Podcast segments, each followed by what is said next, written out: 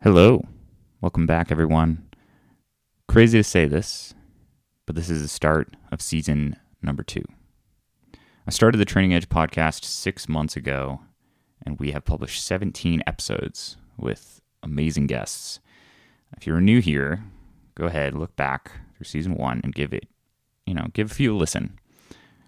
For season one, I focused on chatting with athletes from all backgrounds. We chatted about, you know, a variety of topics, learning how they have taken on different challenges and then how we can apply that to our own challenges in life and in sport. Now, for season number two, I am changing things up just a tad. For this season, I'm focusing instead on coaches. Through these conversations, I'm hoping to uncover what secrets they have, the challenges they have faced, and what they have learned from working with a variety of athletes.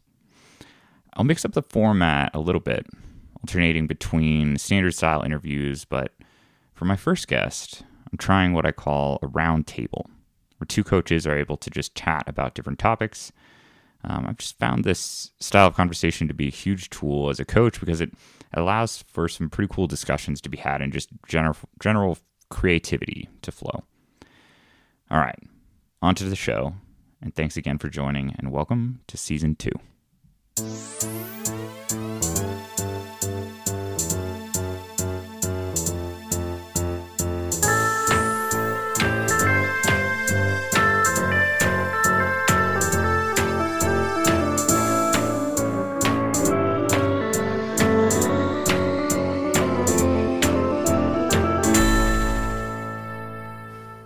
Just right up Chautauqua, Okay, like whatever that loop, like the blue. on the Mesa, like on the Mesa Loop. Yeah, Okay, I had to walk home because I thought I just sprained it, which probably was not smart. hey, you broke your leg. Where where was the break again? Because you Uh, were in both- a boot, right? It was it was both of them. So it was lateral and medial malleolus. Wow. The lateral one was a, a avulsion tear, so the ligament like pulled a piece of the bone off, Ugh. and then um, the medial one was just like a crack through. But they're really fine, so they didn't show up on the first X-ray. So they put me in a walking boot at first, and then like three days later, I was like, it still really hurts to walk. And so then I went in and like she was pushing around, and then she like pushed on my ankle bone, and I just blacked out. oh, And that's when they're like, yeah, we'll probably get an MRI. And then the thing was broken. And then I strapped a cleat to my fucking cast. And would ride the trainer. Ah, the Yeah. things that you would do. so you would obviously, you know, tell athletes to do that now, right? Of course, Of of course. All right. yeah. Great. That's what I thought. um, yeah, me too. Definitely. Just like all like the max one minute efforts I did like the first day I got back being allowed to ride with my broken collarbone. I was like, it's fine, I'll just have one hand on. Yeah. And just go as hard as I can for one minute. oh God. I yeah. Every athlete ever at some point or another like just ignores any reason or Oh, yeah. rationality and just pushes through things. I think like I had my worst crash ever and then got home from the hospital and was like still missing all of my teeth and had a really gnarly concussion and then immediately got on the trainer and like started doing TT efforts because I was worried about the race that weekend. Ugh, stupid athletes sometimes. Anyways, all right, let's do it. so we don't just sit here telling horror stories this whole time. All right. Hey, everyone. Thanks for joining me on the Training Edge podcast. I'm your host, Isaiah Newkirk. Today, we're doing something a little different. Um, this is the first of our coaching roundtable episodes that I'm giving a try, um, where I basically ask a coach to join me um, to discuss different topics within sport, um, training, and coaching in general. Um, today's guest is a good friend of mine, former teammate Mac Cassin. Mac is the head physiologist at Wahoo Fitness and lives here in Boulder. Um, Mac is actually also a multi-time national champ um, as an athlete, so there's that as well. Um, Mac, thanks for joining me. And how are you? I'm doing well. It's warm, but it's going to rain soon, so it's a bit questionable how I'll get home on my bike, but we'll, we'll circle back to that later. Yeah. Okay. Great. Mac rode here. Um, so yeah, he might be stranded for a bit, but that's okay. We're having we're having a nice beer, so we'll just weather the storm. Um, all right. So the goal of these roundtables uh, is just to spur conversation as coaches. Uh, I think coaches in general don't have a lot of resources just to have conversations like this. So I'm personally very excited. Um, learn from each other and you know hopefully give the listeners something to apply to themselves and their own training. Um, so we I asked Mac to come with uh, five questions, and I have five questions of my own, and we're just gonna throw them at each other, and it's basically just to spur conversation. Um, there's no right or wrong answer. Um, unless Mac just flat out tells me I'm wrong, um, which he's done in the past, which is fine. Um, so, Mac, do you want to go first throughout the first question? Throughout the first question, sure. So, um, the first question is one that uh, comes to to us quite a bit, um, and it, it essentially revolves around uh, cadence. Like, what is my optimal? Like, what should I be pedaling at? Because for a lot of workouts that, that you know I recommend, I give fairly specific cadence targets and ranges. Hmm. Um, and so the a question comes back often of, of why is that? Why am I doing these efforts at this cadence for this duration? That sort of thing. Um,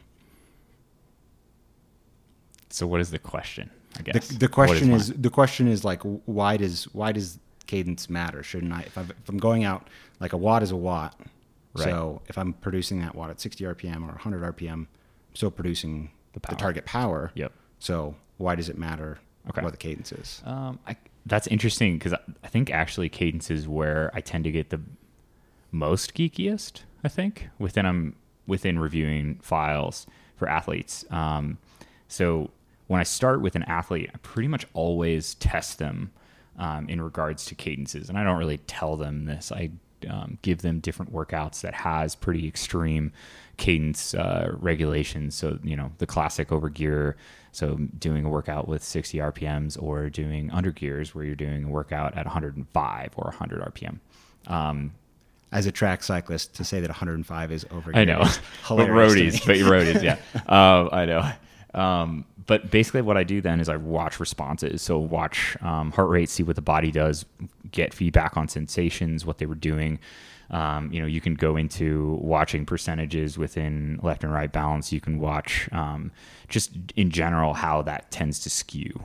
Um, the interesting thing is when you start, I think, is when you okay. It's one thing to have an athlete do endurance or even maybe like a uh, just an aerobic effort at a certain cadence. It's one thing to have them do that. It's another thing to have them do a higher intensity or you know even a, a like you know threshold style workout um, at that cadence levels because it can totally change sensations. It can change um, just how difficult the effort is or not. Um, and my like general purpose within testing athletes on either end of those range is um, primarily targeted at racers and environment. So the ability to have an athlete withstand a magnitude of environments and a widespread of range, so that they have uh, become more versatile and they're able to handle different demands. That's the biggest thing, um, and the r- primary reason I do it. Um, a lot of it is like, all right, you need to be able to finish the stage when the climb is an average of 10% grade. Like, I don't care what gear you throw on, like, you're going to be running a, a pretty high torque rate. So then also, you need to be able to jump on a downhill sprint and be able to do you know 130 140 rpm and be able to put out a substantial amount of power so it's all those different things and it's also you know what if you're in a race environment where maybe you're averaging 110 rpm and um, you haven't done that in any of your rides before so wow what happens maybe you cramp or something like that um, all right let's figure out how to get you used to those demands and then from there you can kind of you know benefit the athlete in its best way. Um, I wouldn't say I necessarily define cadences on a regular though on a standard workout. Um, so I wouldn't say like I go out um, and if I have an endurance ride for I'm just spitballing, but if I have endurance ride for an athlete, if I have them do you know I don't necessarily tell them to do 100 RPMs for the entire ride or something like that, or stick within a very narrow range. Um, I'm curious why or if you do. Well, as a as a question to you first is, Okay. um, so you you say if you're not specifying a specific cadence range, do you, if you see that that rider averaged 55 RPM on an endurance ride, do you make a yes, comment about that and 100%. tell them yes, that they should not be maybe don't that? do that. Yeah, yeah. Okay, so there's still so in your mind there's still a, an acceptable range that you'd like them to be for efforts. You just don't necessarily mandate them to the same way you would a power range. I do like to see where they land. Yeah, for sure. Um, and then if they land in an area that I think is not necessarily benefiting them, or maybe is causing them different sensations than the one I'm looking for them, or adaptations, um, then I'll yeah regulate a little bit more. So, but I guess it's more like after the fact of seeing uh, the athlete do something rather than beforehand telling them to do something. Gotcha. Yeah, Gotcha. yeah, So yeah, I mean for for me the the cadence component is I think it's again it's something I, I geek out over a Yeah, lot. yeah. And obviously coming from the track, like you, you have one gear and you have speeds you want to go, so you get very in tuned with if I'm going this fast on this gear, this is how fast I'll be pedaling. Um, but you know, beyond that, the the cadence component is so significant because it really does make this statement a watt is a watt just not true because you can be riding at you know 80% of threshold if you're riding at 120 rpm there's a considerable Yes. aerobic demand from that Yeah. because the um, you know the muscle contraction is so fast you even though it's a lower intensity you are recruiting the type 2 glycolytic fibers so those things are you know the ones that are that you normally activate doing VO2 type efforts. So you're you're activating that musculature. So you're having this lower intensity, this lower muscular strain compared to a VO2 effort, but you're getting that cardiovascular response because those muscles are still having to, you know, contribute significantly. Yeah. So in that you can get with less strain overall in the body, you can get a, you know, sort of a VO2 type training stimulus. Um, at the same time, you can you you go the opposite way and, and get a similar shift in that you can be riding at 80% of your threshold down at 50 RPM, and now there's minimal aerobic demand. There's again because now with high cadence, the force or the rate of contraction is higher, so the fast twitch muscle fibers have to be recruited. When it's much lower cadence but really high torque, high force, that also is going to recruit those type 2. Mm-hmm. So again, you're getting an instance where with l- relative low strain because it's 80% of threshold, doing it at such a low torque, you know, your body handles it differently. It recruits different muscles, and so the training stimulus becomes, you know, more beneficial towards that. You know, some people call it muscular endurance, like muscular fatigue, whatever you want to call it. It it changes, you know, the yeah, it changes what you can get out of a Yeah. 80% of FTP interval. It changes the demands entirely. Exactly. Yeah. And and what's critical to that is, um, and there's some some good papers that have come out that could that have fairly well concluded this, but it's it's basically if you can determine an optimal cadence. There are a few papers that have come out about that, but none of them have been super bulletproof. But Conclusive. when you talk about um, someone's optimal cadence, like physiologically, what's the most efficient pedaling speed for that person?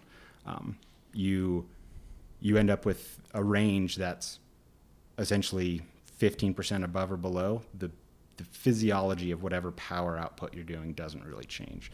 As soon as you cross that 15% threshold, the physiological response becomes statistically different. Hmm. So obviously there's the range like as you start to drop, you start to shift the physiology, but it's once you hit that 15% difference from your optimal, that's when we can statistically say this is a different demand Yeah. you're placing on your body.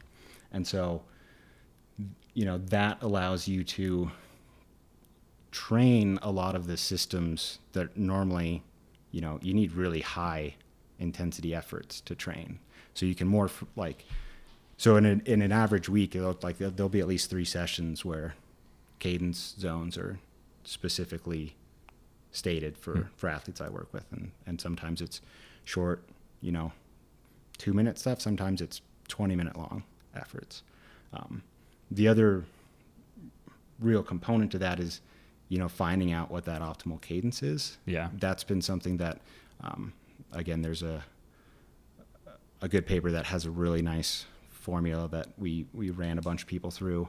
Um, it worked for about half of them. Worked really well for me, which is why I was super excited at first because I was like, this has Sick. nailed Yeah. nailed me. It's like it knows who I am. Um, but being able to to figure that out is kind of the the first thing you need to do before you can really start messing around with those cadences yeah. appropriately. Yeah. Um, So I have like my own fairly rough ways of figuring that out. Um, and I I guess first, it's interesting that the 15% is kind of where they landed.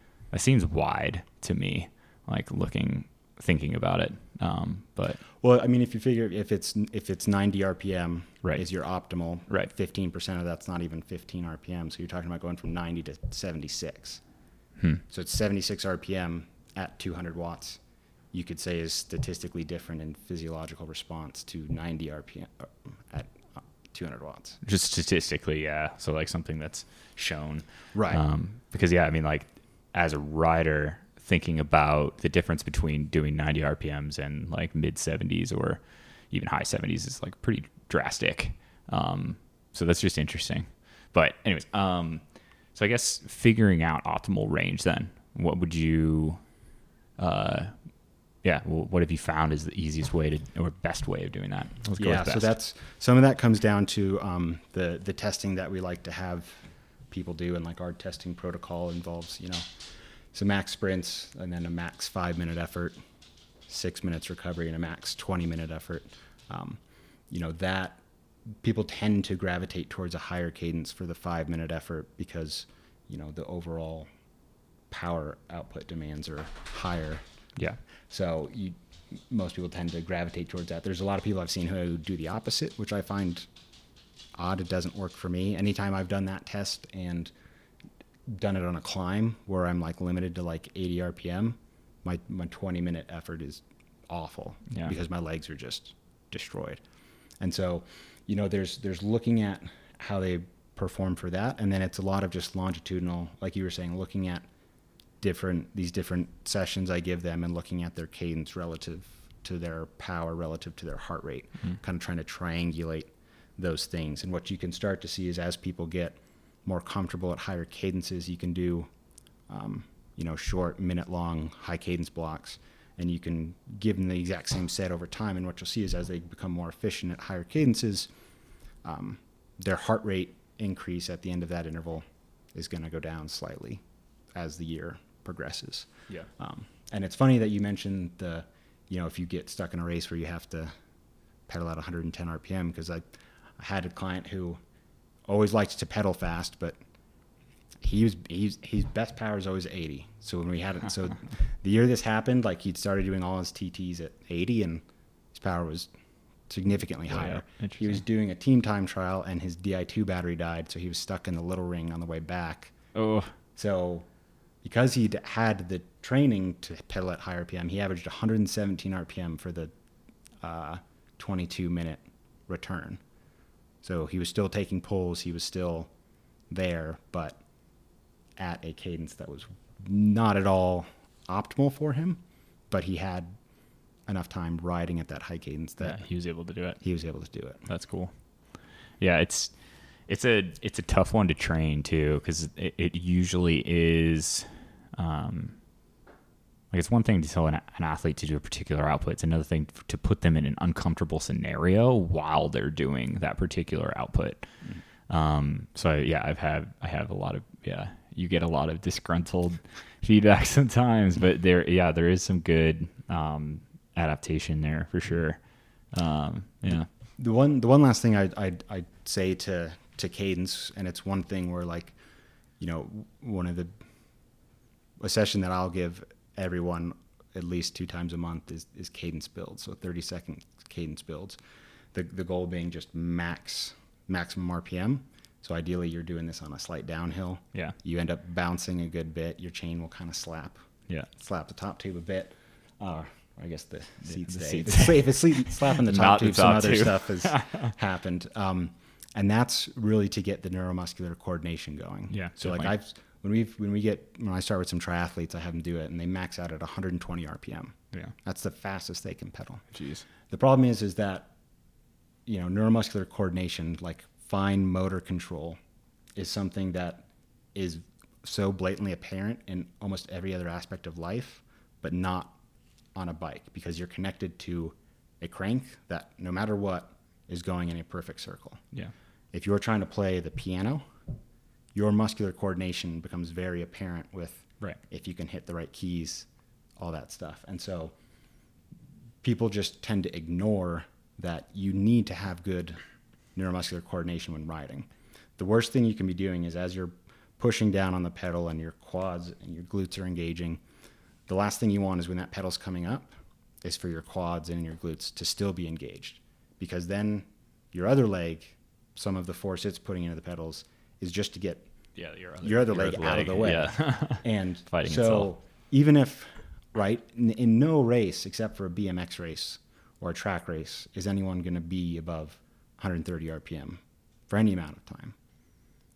But the training benefit from doing efforts above 130 RPM, like filter down to all other intensities. And so that's again why like saying like a watt is just a watt or like you know cadence like I don't need to sprint or do cadence work because I'm never going to do that in my race is just a really bad way to look at it. Because the training that you do should be specific to your event, but the training you should do should also be you know getting you as efficient as possible. Yeah, I mean, you'd be surprised at what things can be applicable to your event. Like, it isn't necessarily always like, okay, your event is 100 miles. Um, you just need to keep doing 100 mile rides. It doesn't necessarily work that way. And you can find really good adaptations within really adverse stuff that you wouldn't have thought of or, you know, maybe took trying something new to seek or find. So, um, and I think cadence is one of those examples. Um, efficiency, though, like if, I mean, there's all sorts of tools to measure efficiency, but um, it's still a darn difficult one to Yeah. to measure. We actually, um, since we have we've got a metabolic cart in our lab, um, we were doing some work with stages, and this was obviously a just a under wrap study from a while ago. Um, but basically, we were looking at different cadences and efficiency, and we didn't publish any papers. But as far as I'm aware, we have the we have documented the worst efficiency ever recorded by a human being on a bicycle. All right, what a In- title! in in three minutes at 110 RPM out of the saddle at 50 watts. Their metabolic cost normally like you know basically all the other tests we did from low to high you're looking at like something around 80 watts per liter of oxygen. Yeah, at 110 RPM at 50 watts out of the saddle we were looking about 20 watts per liter. Wow, which that's crazy. which is yeah that was one of the ones where it was became really eye-opening that yeah this this cadence thing. Obviously 110 rpm out of the saddle at so low Yeah, I mean, powers like yeah. you can't do that other than on a stationary bike. Right, right, but it clearly indicates that there's a there's a range here. Right. And yeah, you need to understand that you know yeah. I mean, that's definitely a scenario where it is awkward, and like any st- normal person or rider in general, you stick in that environment, they're gonna feel really weird. Um, but yeah, I mean, that's extreme, but still, that's pretty crazy. Dang. All right. Um, all right, you good on that question? Sweet. Huh? yeah Okay. there's one you can edit this out but i would like to address there was a study that came out about a year or two years ago at this point because covid has made time irrelevant. Yeah. um, that looked at it basically said oh all the all the news media like Velo News you know Cycling Weekly all said oh you shouldn't pedal like Chris Froome at 100 RPM and they cited this study that had been done uh, I, I want to say Kent University but I can't be sure. Um, and it was looking at average people and they had them at a variety of cadences and they had them at power roughly equivalent to their threshold power And yes, they found that at 100 RPM, those people were drastically less efficient. So they were, you know, looking at, I don't remember the numbers at all, but it's something like 20% less efficient than when they were at 60 RPM. Wow. The issue there was that the people they were testing, their threshold power was about 100 watts.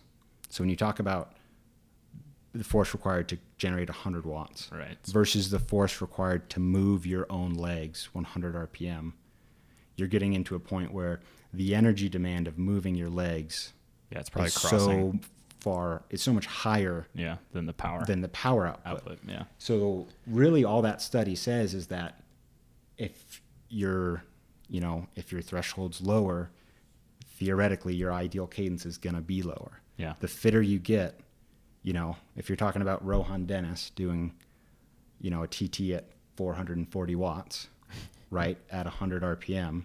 If you talk about the energy cost, the oxygen cost for him to move his legs at 100 RPM compared to the energy cost for 440 watts, that energy cost of moving his legs is not Very minimal. is yeah. very minimal Or a percentage. Yeah. Right, as a right, percentage Yeah. yeah, yeah. of what that 440 watts is. Yeah. And so the cadence, so all those times these articles come out and talk about, oh no, these pros are doing it all wrong, or you shouldn't try to emulate the pros. It's it's this horrible black and white of like, oh look, this study says that 100 RPM is bad, Yeah. when it's really like if you look at the factors going down to it, the lower your threshold or the larger the mass of your legs are, True in both. Yeah. the lower your optimal RPM likely will be Likely will be. yeah that makes sense that's really interesting i mean it's definitely not something i think the masses think about as far as just like the cost of movement within just in general Mm-hmm. um, but i guess if you relate it to you know if you're going for a hike or if you're going for a run or of something of similar nature the ability to move mass is yeah that's going to be more apparent or it's going to be more talked about or thought of Um, Right. it's just I'm probably taken away because you are on this like machine Again, you're you're making perfect circles right no matter it's what. always perfect yeah. So- yeah that's a, that's an interesting study i hadn't heard of that one that, that one's kind of I only heard about it because it came up in like six different Oh, cycling all the different channels okay and it yeah bothered me. it's it's interesting. I mean, like the sports. I'm interested to hear what you think of this, but we're never going to get to the second question. Uh, um, so, anyways, the I'm, you know on the sports science side, and I guess like within a lot of studies, um, but especially within sports science, a lot of the stuff that's targeted is targeted at the elite level. So if they're trying something new, it is at the professional level. It is at the world class realm and then you know it's the new gimmick it's the new thing it's what you know sky is doing or Ineos or whatever and then um, it is basically published to the media kind of like what you just said and then um, it trickles down um, but the application isn't always there and it does drive me nuts when people report as if the application is immediately um, there and going to be applying to the masses and it, yeah it's like yeah, it. I mean, you look at like everyone's told, oh, you should ride at 90 RPM, yeah and that's widely viewed as like, yeah, everyone should you should try to get to 90 RPM. There's people who will never be efficient at 90 RPM. There there are people who 90 RPM is on the low side of efficiency for them. Like it's just, again, you you, you can get these nice little simplified recommendations. Yeah. And people like i mean people like things to be simple. They just like Yeah, to be told one thing and then that's Yeah, the way it is. the golden and, ticket. Yeah. Yeah and and you go with that. But it's yeah it's it's really not that straightforward. I mean i think another good example of looking at like when you're looking at an elite population versus an average population um, is a lot of the the initial work on doc, done by dr Seiler on polarized training Yeah, right? definitely. looking Yeah, at 100%. nordic skiers right he's saying oh that 20% of their time is spent at high intensity the rest is low intensity they're averaging 25 hour weeks that's you know five hours of high intensity training that's something that as a normal person just doing that five hours of high intensity training would probably break you yeah cripple you it yeah. doesn't mean that if you have five hours to train you should do one hour of intensity and four hours easy Yeah. it probably means you should do three hours of intensity and then maybe some active recovery. Yeah. but it's yeah it's taking these and i mean that's the nature of science right? You look at groups you analyze the data and you make conclusions off of based that. off that yeah. And that's and that's how science works. That's how science should work. The the missing step is once you get to the application side of things. Right. and and not looking past like just reading the conclusion of a paper or just the abstract of a paper. Like the last sentence in the abstract that's the conclusion. If you just read that part and then run with it like that's not you know the, that's not what that paper was intended to. Yeah, and it's not up to this like the uh, whoever is performing the study to fill in the blank or like add in the caveat or whatever it might be of saying like, well, this probably wouldn't apply to this. Like that's not their job. That's not what they're seeking to do. Well, but they do that in their discussion. That's They- like they the do. point of the discussion, which is why I'm saying like don't just read the conclusion, read the discussion because At least read that. They'll Yeah. if it's a good paper, they'll outline like this was bad and this was bad and this was bad, and that's like one of the funny things about like well done papers is that they just like rip themselves a new one because they acknowledge all of the limitations that they had because again there's no there's no perfect study out no, there never. Yeah. Ah, science. Okay. Uh, question number two. Man, that was good. Um, all right, my so my first question, um, and this has been interesting because it just applies to the time. And I, I messaged you earlier about this, so I guess I give you a heads up. But um, the essentially just heat and how the uh, how, how athletes respond to heat um, and uh, heat acclimatization and what can be done about it and uh, yeah just in general like what what would you do I know that I respond very poorly to heat.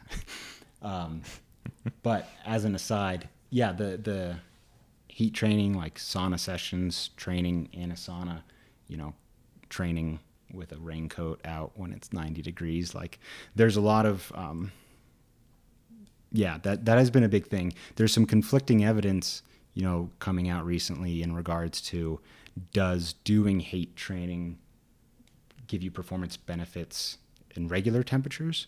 That's Right. where the jury's right now being like, ah, it doesn't necessarily seem so. yeah Um, my thinking for it has always kind of been that, um, you know, and there's a paper that came out really recently that like ha- was saying the similar thing, but right, heat training, what it does is, is it forces your body to store more liquid in the form of blood plasma. So you create more blood plasma.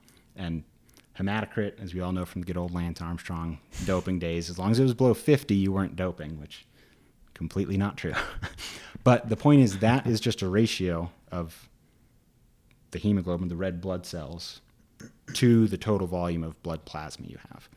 Now, what happens, your body produces EPO, which they took, you know, artificially. Your body produces it on its own if you go up to altitude, if you sleep in an altitude tent. which is why it re- like altitude can relate to um, heat training as well Yes. And so um, essentially, your body has a bunch of different sensors to sense what's going on. Like for altitude, it's it's sensing that you have low blood oxygen saturation, and so it's responding to that. Um, it's you know it's been theorized that there are other sensors that are looking at okay, what's your actual hematocrit? What is the percentage of plasma to um, red blood cells? And so when you do heat training, your hematocrit will drop you still have the same mass of hemoglobin, but because you have more blood plasma, since hematocrit is just a percentage of plasma to red blood cells, all of a sudden that drops. Now, they've there've been some findings that that drop can be a stimulus for new red blood cell creation. So essentially what's happening is you're tricking your body into thinking you're low on hematocrit so that it produces more red blood cells, which is why it's been like it was and has been recommended for adjusting to altitude if you can't get to altitude. This specific mechanism had never really been nailed down. It seems they're a lot closer to that now. Um, and then when you just talk about, okay, it only benefits you in hot climates, it's, well, you have a given sweat rate, you know, you have sweat in the form of plasma and the water that's stored with the glycogen in your muscles. So, right, like every gram of glycogen is going to have three grams of water with it. So, if you burn through all 500 grams of glycogen in your muscles, you've got an extra kilo and a half of water that you can sweat out before you get dehydrated. Same thing with increased plasma volume is you have a bit more of a buffer before your blood plasma volume really starts to significantly drop. And that's when you see cardiac drift, right? Your blood volume drops because the plasma volume drops. And so your heart rate has to work harder. Um, that's sort of where, okay, in heat training, having that extra reserve of plasma in your blood can be beneficial. In regular environments, that component of it doesn't necessarily come into play. Well, it doesn't seem like it would be activated at all, right? So yeah, it, like exactly. It would just be it would. You'd still lose some plasma, but you still have all those reserves from the glycogen, and, and Right. unless you're doing an ultra ultra, like even if like in like sixty degree weather and you're not hydrating, then yeah, that becomes a yeah, problem. maybe, yeah, yeah. I could see that being. Yeah, if you're, yeah, and then you're putting, you're kind of just, it just allows you to make mistakes, I guess. So that would be the only benefit there. Um, huh. All right. Yeah, that that all fits. I mean, it's been well. Okay. Well, how about like on the?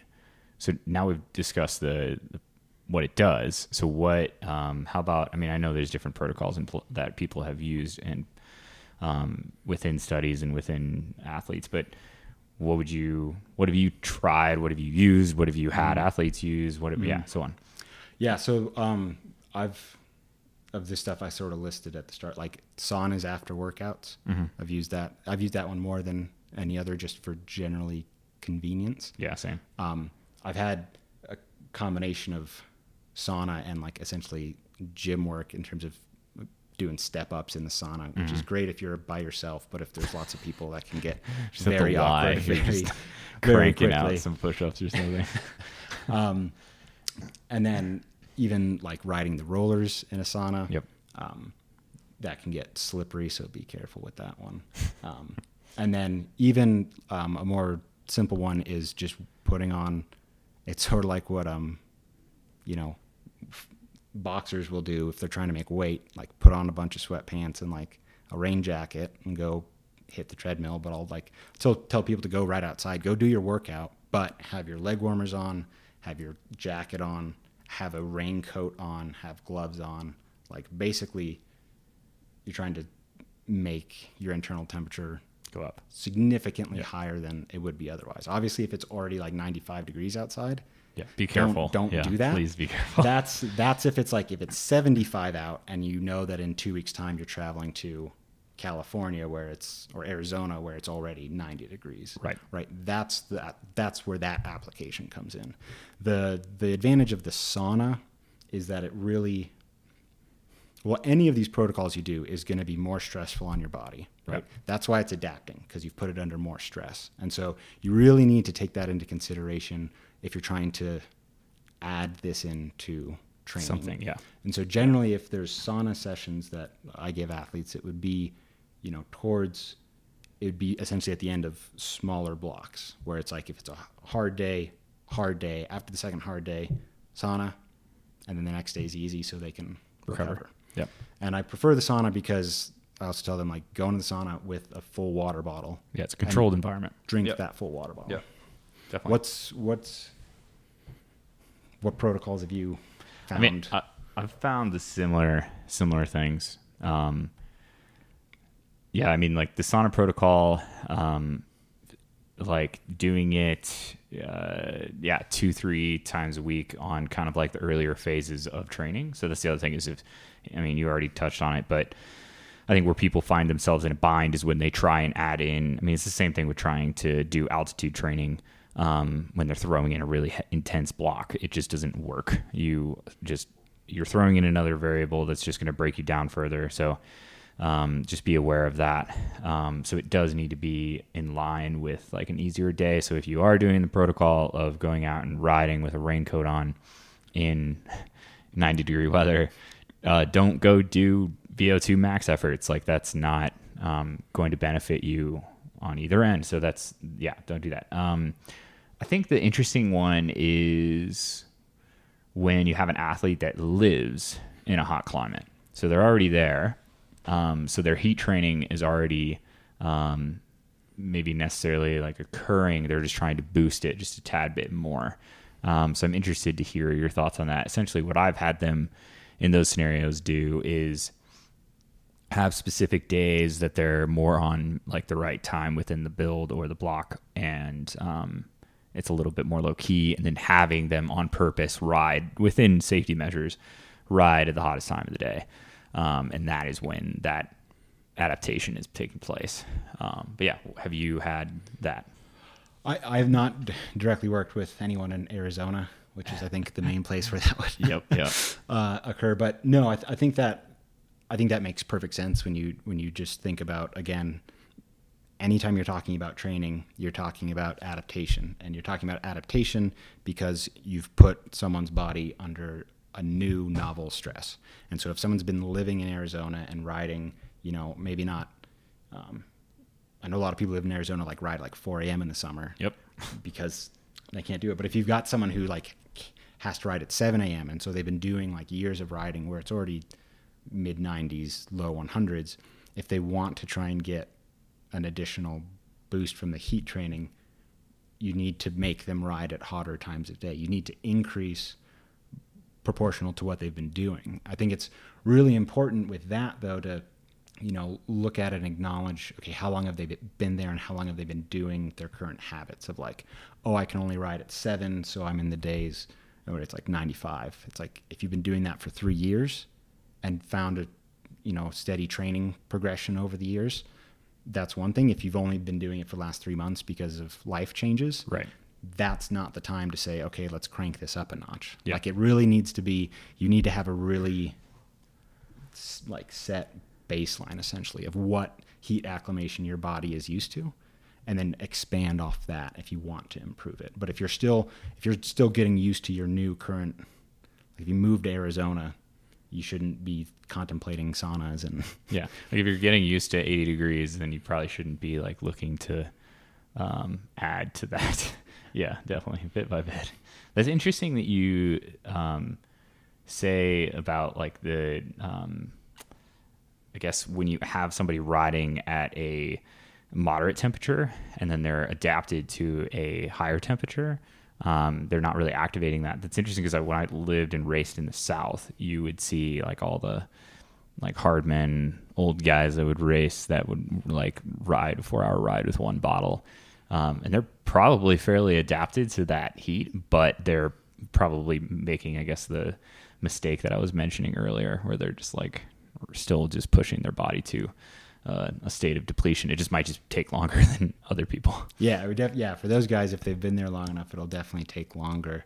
And then you also get into like the, uh, I forget whatever biased term it is for that, but like if you've been doing something wrong for 20 years, Oh, yeah. then you're not going to notice that you're still doing it wrong. yeah, yeah, yeah, definitely. It's like, oh, this feels the same. That's great. Um, what about, uh, you know, like, let's say, for example, um, you know, uh, yeah, you get an athlete acclimatized to pretty extreme heat. Summer takes place, summer goes away, and then uh, we'll s- say it's uh, somebody who lives in the mountains, so that you know fall hits and the temperatures drop significantly. Um, how quickly? I don't know if you know, but you, any guess on like how quickly that adaptation would disappear? Um, that's you know I'm not 100% sure. I know that just just general endurance training regardless of environmental heat, one of the first adaptations you make is an increase in blood plasma. It's also the first adaptation that you lose. So if you're if you anyone is taking a week off of doing any sort of training and you come back and your heart rate's really high, it's not because you've lost fitness, it's because you've lost plasma volume. Um, and that's why it can bounce back really quickly after like three, four days of training. After a short time period off, you'll be right back to where you were. Right. I would imagine that for heat acclimation, it, it, it would make sense that it operates in the same sort of window of if you once you stop that sort of once you stop the strain that is causing your body to have more plasma volume, then you're looking at like a week. Because again, if endurance training itself is a stressor that causes plasma volume to increase, and if a week of no training Right. It's has cold. plasma volume go away, then Yeah. yeah, it probably is the same thing. I think one thing there though is that you know just riding that could probably be mitigated fairly easily, especially if someone's you know it's the winter and they're inside of doing some trainer sessions without a fan on. That's essentially going to be for their relative state at that point. That's going to be heat training to them because again, it's more Than heat what stress they- than yeah. what they what they're used to. what they're used to. Yeah. Yeah. Huh. Fair enough. All right. Uh, next question. Oh yeah. Man, cranking through them now. So on the topic of, you know, this one isn't really vogue or new, but it is, it does have some very strong opinions. Fasted riding, training in the morning without brekkie, as Joss would say. Jeez. Oh, we had a yeah. We had a teammate a while back that yeah was I think we were all into this into fasted riding back in the We, day. I was into recovery spin fasted riding. Yes, correct. You dropped me every time. I did. You'd be like, "Oh, I'll go with you," and then I'm like, "I'm mm-hmm. riding 100 watts, Isaiah," and he would just ride away. We we all make mistakes when we were young and I was definitely young. I think Mac actually truly taught me the meaning of a recovery ride. Um yeah, I'll give you credit for that. For those who don't know, you should be embarrassed to be seen on a recovery ride. Yeah. If you're full, fully kitted out, the only proper recovery ride is one that you're embarrassed when some commuter on like a townie. Yeah, when the beach cruiser passes you, you're doing it right. Yep, hundred percent. Um, all right, fasted riding. Ooh, um, I, I think much within it's it's also just what you, what are you trying to get out of it? What is the purpose of it? Where is it? Um, and I think those are important questions to ask that don't often get asked. Um, you know, for for one, we should mention that like it doesn't work for everyone, and you need to know that. Um, and you know, for example, um, females versus male, um, the you know like the adaptation there is very very different. Um, and you know, it generally, uh, fasted riding on the female side is is you know no go. Um, and for on the male side, um, I think that if you are trying to achieve a you know like a ramp in um, sorry this is like a it can be a touchy subject within certain athletes and even some that i have right now. But basically it's if you are looking for um, let's say you want to have a change in body weight you're trying to have a change in um, body mass or you're trying to ramp your system in some way or another um, it can be used and it can be used effectively. Um, i think that that then goes to where are you within your season? Where are you as an athlete? And how do you apply it without being a detriment to um, well your life and then also like your um, pursuit of becoming a better athlete so achieving different adaptations on the strength front or you know whatever it might be. Um, so as far as a coach goes um, if i tell an athlete or if i agree um, for an athlete to do a fasted ride it's going to be before some sort of um, like it's going to be a recovery spin. I am not the type of person that asks an athlete to do a three to four hour to five hour endurance ride fasted. Um, I think that, in my opinion, um, the mental side of that piece is difficult to ask for a athlete to do. Basically, um, yes, there are adaptations that can take place by doing a fasted ride of that nature, physical adaptations, but the mental cost of doing that, it's rare athlete to be able to do that without having it take some sort of a toll. Um, so it's no, I, don't say I regularly agree to fasted rides. Um, I think if I do, it is before any sort of recovery ride, or if it's um, it is something that they have built up to over time within, you know, either intermittent fasting or um, some other protocol to get them into a comfortable place. Um, and then I also need to know that if that is taking place, that it doesn't affect future workouts, so that I can, you know, be at 100% that the next day they are ready to go.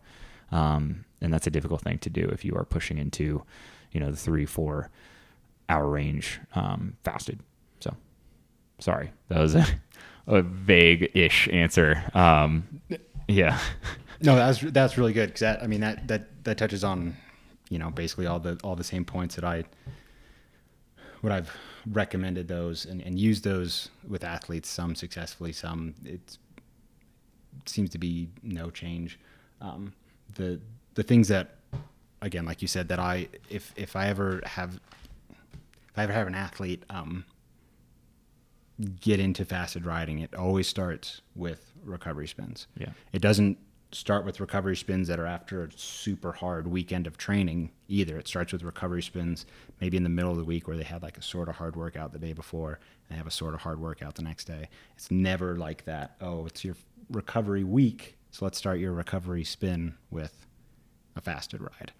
Um, I think one thing that a lot of people miss and or like a piece that people misunderstand about the recovery ride itself is there's a lot of people when I've talked to them or seen them do that is they do the fasted ride and then they continue to not eat afterwards because they think oh well I've I've done all this fasted riding. The only way it will work is if I continue to not have food.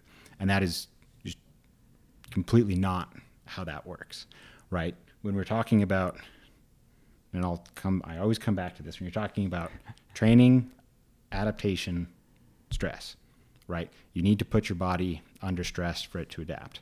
Riding for an hour at endurance pace without adequate carbohydrates is the stress you've just put it under. At that point, you're very depleted in carbohydrates.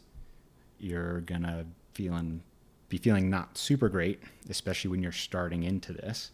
And so anytime I have someone do that, it's it's, you know, have breakfast as soon as you're done riding. I'll sometimes as I initially initially start with 20 minute recovery spins.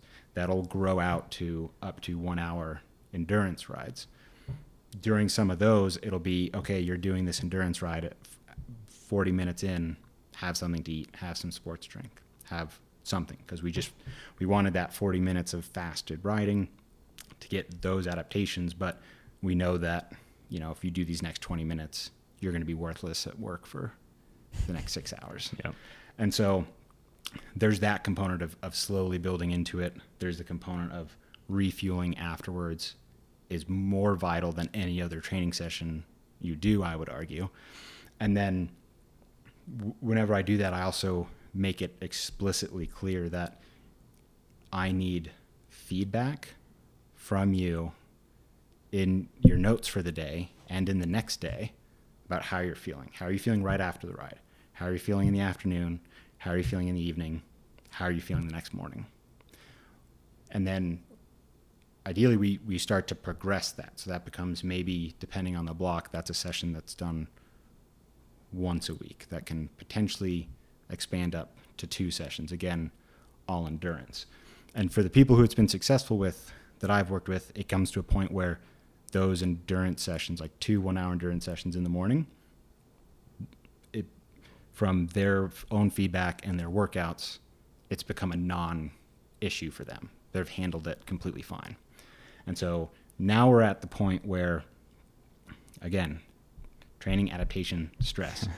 this is now indication that that one hour, those two one hour endurance sessions aren't necessarily stressing their, they're not stressing their body to the same extent. They're getting some stress from it, but at that point, once they can be like, oh, I'm fine doing an hour in the morning. I can even do an afternoon session if you want me to. Once they get to that point, then you have to reevaluate that. Okay, these these one hour fasted sessions are no longer making the forward progress that we want, and so that time either needs to be allocated to other types of training to make you faster, or you need to step up what you're doing in those fasted sessions. The most I've worked someone up to is um, basically three by 12 minute low tempo efforts fasted. Every time, no one's gotten past that. Yeah. no one. and that's ever- over the course of like an hour or yeah, or that's the yeah, that's a, that's a one that. that's a one hour. Okay, right. That's a one hour ride. Like, you know, sometimes stretching up to an hour thirty. Sometimes with those riders who have adapted more, I'll say go do your four hour weekend ride. Don't eat anything for the first hour and a half. yeah and then start eating. Um, but that's really the max intensity you want to get to. And it's important to note that what you're trying to get out of fasted riding is more mitochondria. mitochondrial biogenesis. You know, mitochondria, the powerhouse of the cell. they are what takes your oxygen and the carbs or fat that you have, put it in energy. The issue when you talk about intensity is as intensity goes up, more carbohydrates are used compared to fat. That's because there's essentially a throughput issue with fat. Like you can basically view it simplified terms that only so much fat can go into a single mitochondria to be used. So if you have more mitochondria, they can still only take so much fat in, but now you've got a whole extra mitochondria to take it in and use as energy. So that's what you're trying to do with fasted riding is get more mitochondria so that at slightly higher intensities you can use more fat simply because you have you know more mitochondria accepting fat as fuel. The reason you really can't do high intensity fasted work or you shouldn't is because as intensity goes up naturally you're going to switch to carbohydrates because you actually get more energy per liter of oxygen from carbohydrates than fat. You're less efficient burning fat. But lactate, the presence of lactate in your blood actually downregulates the presence of free fatty acids. So if you do hard intervals, if you do one sprint during a fasted ride and flood out a bunch of lactate for the next five minutes, you've completely shifted what your body the wants system, to do with yeah. it. Yeah. And so, like fasted rides, I think they can be very beneficial. I only really ever recommend them on a trainer so you can have absolute complete control. And again, the feedback, how are you feeling, what's Yeah. going on, becomes absolutely critical. hypercritical. I think that that's always the interesting side of fasted riding. Um, is it's almost like allocation of energy and allocation of time. So if you only have so many hours a week to train for something, um, you know, unless you're a professional athlete and, and you have the time to devote to that, it might not be the best use of your time. And um, you know, of course, there is a time and place for maybe it is, but um, it's yeah, that's one of those things where that's usually the first question I ask is like, well, if we do this, does it take away from this? Um, and sometimes it does, sometimes it doesn't. Um, I have seen it work well with um, actually quite a few athletes uh, that I've uh, either been, you know, raced against or had as an athlete. Um, I will say like the the other interesting side of uh, like fasting in general is um, the opposite, where I've actually been training more athletes to fuel and to vitalize that consciousness more than to really focus on the fasting side of things, um, which I've seen more direct benefit from because it's amazing how many athletes just don't fuel very well. Um, and like the the benefit of being able to maximize um, mitochondria is is great, but then there's also the concept of like, well, is that um, pushing you to not fuel correctly, or are you training your gut to take on when as much as you will need on a particular date moving forward? Um, so yeah, it's like that's been an interesting side that I've been focusing more and more on. Um, and then it's also the you mentioned feedback, like it's you do really need to i think like in that scenario especially within fasting you need to know that the athlete knows what sensations are occurring because of the fasting or because of lack of nutrients compared to um, other sensations which is uh, it takes a while to figure that out and learn that and be an athlete that knows that. Um, so it yeah it definitely takes finding so that's why I tend to tread a little more lightly Mm-hmm. on which athlete I'm okay doing that. I do have a lot, uh, not a lot, but some of my elite guys doing it, um, and I do trust them throughout that process. Um, but it definitely takes, yeah, it's a building Yeah. for sure. You you you kind of referenced my third question there, Okay. but there's one more thing I wanted to to say. Is like you're right. Like th- there is you know the proliferate like mitochondrial biogenesis. You know, Oh, yeah. getting more mitochondria is great, but there's a, a caveat to that in that doing excessive fasted training. Right there's there's the enzymes in your mitochondria that are responsible for you know turning fat into fuel. They're kind of rate limited. They're kind of what they are, which is why you have the throughput issue of to burn more fat, you just need more mitochondria. Um, the enzymes within mitochondria and that are outside of mitochondria that turn carbohydrates into fuel, those can proliferate as well. And so if you're doing exclusively fasted riding, you'll actually downregulate those carbohydrate using enzymes. So you'll actually decrease your body's ability to use carbohydrates for fuel, Hmm. which if you're doing any sort of intensity, as we've already said, as intensity goes up, you need to use more carbohydrates. Yeah. If all of a sudden you can't burn as many carbohydrates and the last out of your race requires you to burn nothing but carbohydrates, Yeah, a then- bunch of fasted riding has not Yeah, has not helped you. So it's definitely one of those pieces that's like it can be a very good component to training, but really under no circumstances should it be the only component of training. Yeah. And you can get into the whole ketogenic diet side of things. I've had many talks with people on the various internet places about that. Um, but essentially, we can just break it down to like chemistry dictates, and this is just a fact. If you're using fat aerobically to produce energy, you will get less energy than if you're using that same oxygen with carbohydrates to produce energy. You can still do your high intent, your quote unquote, your high intensity stuff in a ketogenic state. I guarantee you, if you had carbohydrates, you'd be able to go harder. Yeah. You could still possibly get like to the um, system that you're wanting to engage, but it just might not be as like well. you won't be able to do it for very long. responses. Yeah. yeah. So oh man. Yeah, we won't talk about diets. not today. No. I Hope that's not one of your questions. Oh no no! Okay. I need. I know I need a whole other set of years of school to legally Yeah, talk about that. talk about. All right, dang. This has been a session. Um, yeah, I'm definitely going to break this up. We are at two hours and 10 minutes of recording time. Um, so thank you, Mac, for joining me. Um, Thank you for listening. Uh, I hope you guys enjoyed this. Um, please, like, let us know um, if you liked this style of format, if you were interested in this conversation, um, because we um, can do more. So yeah, let it let me know.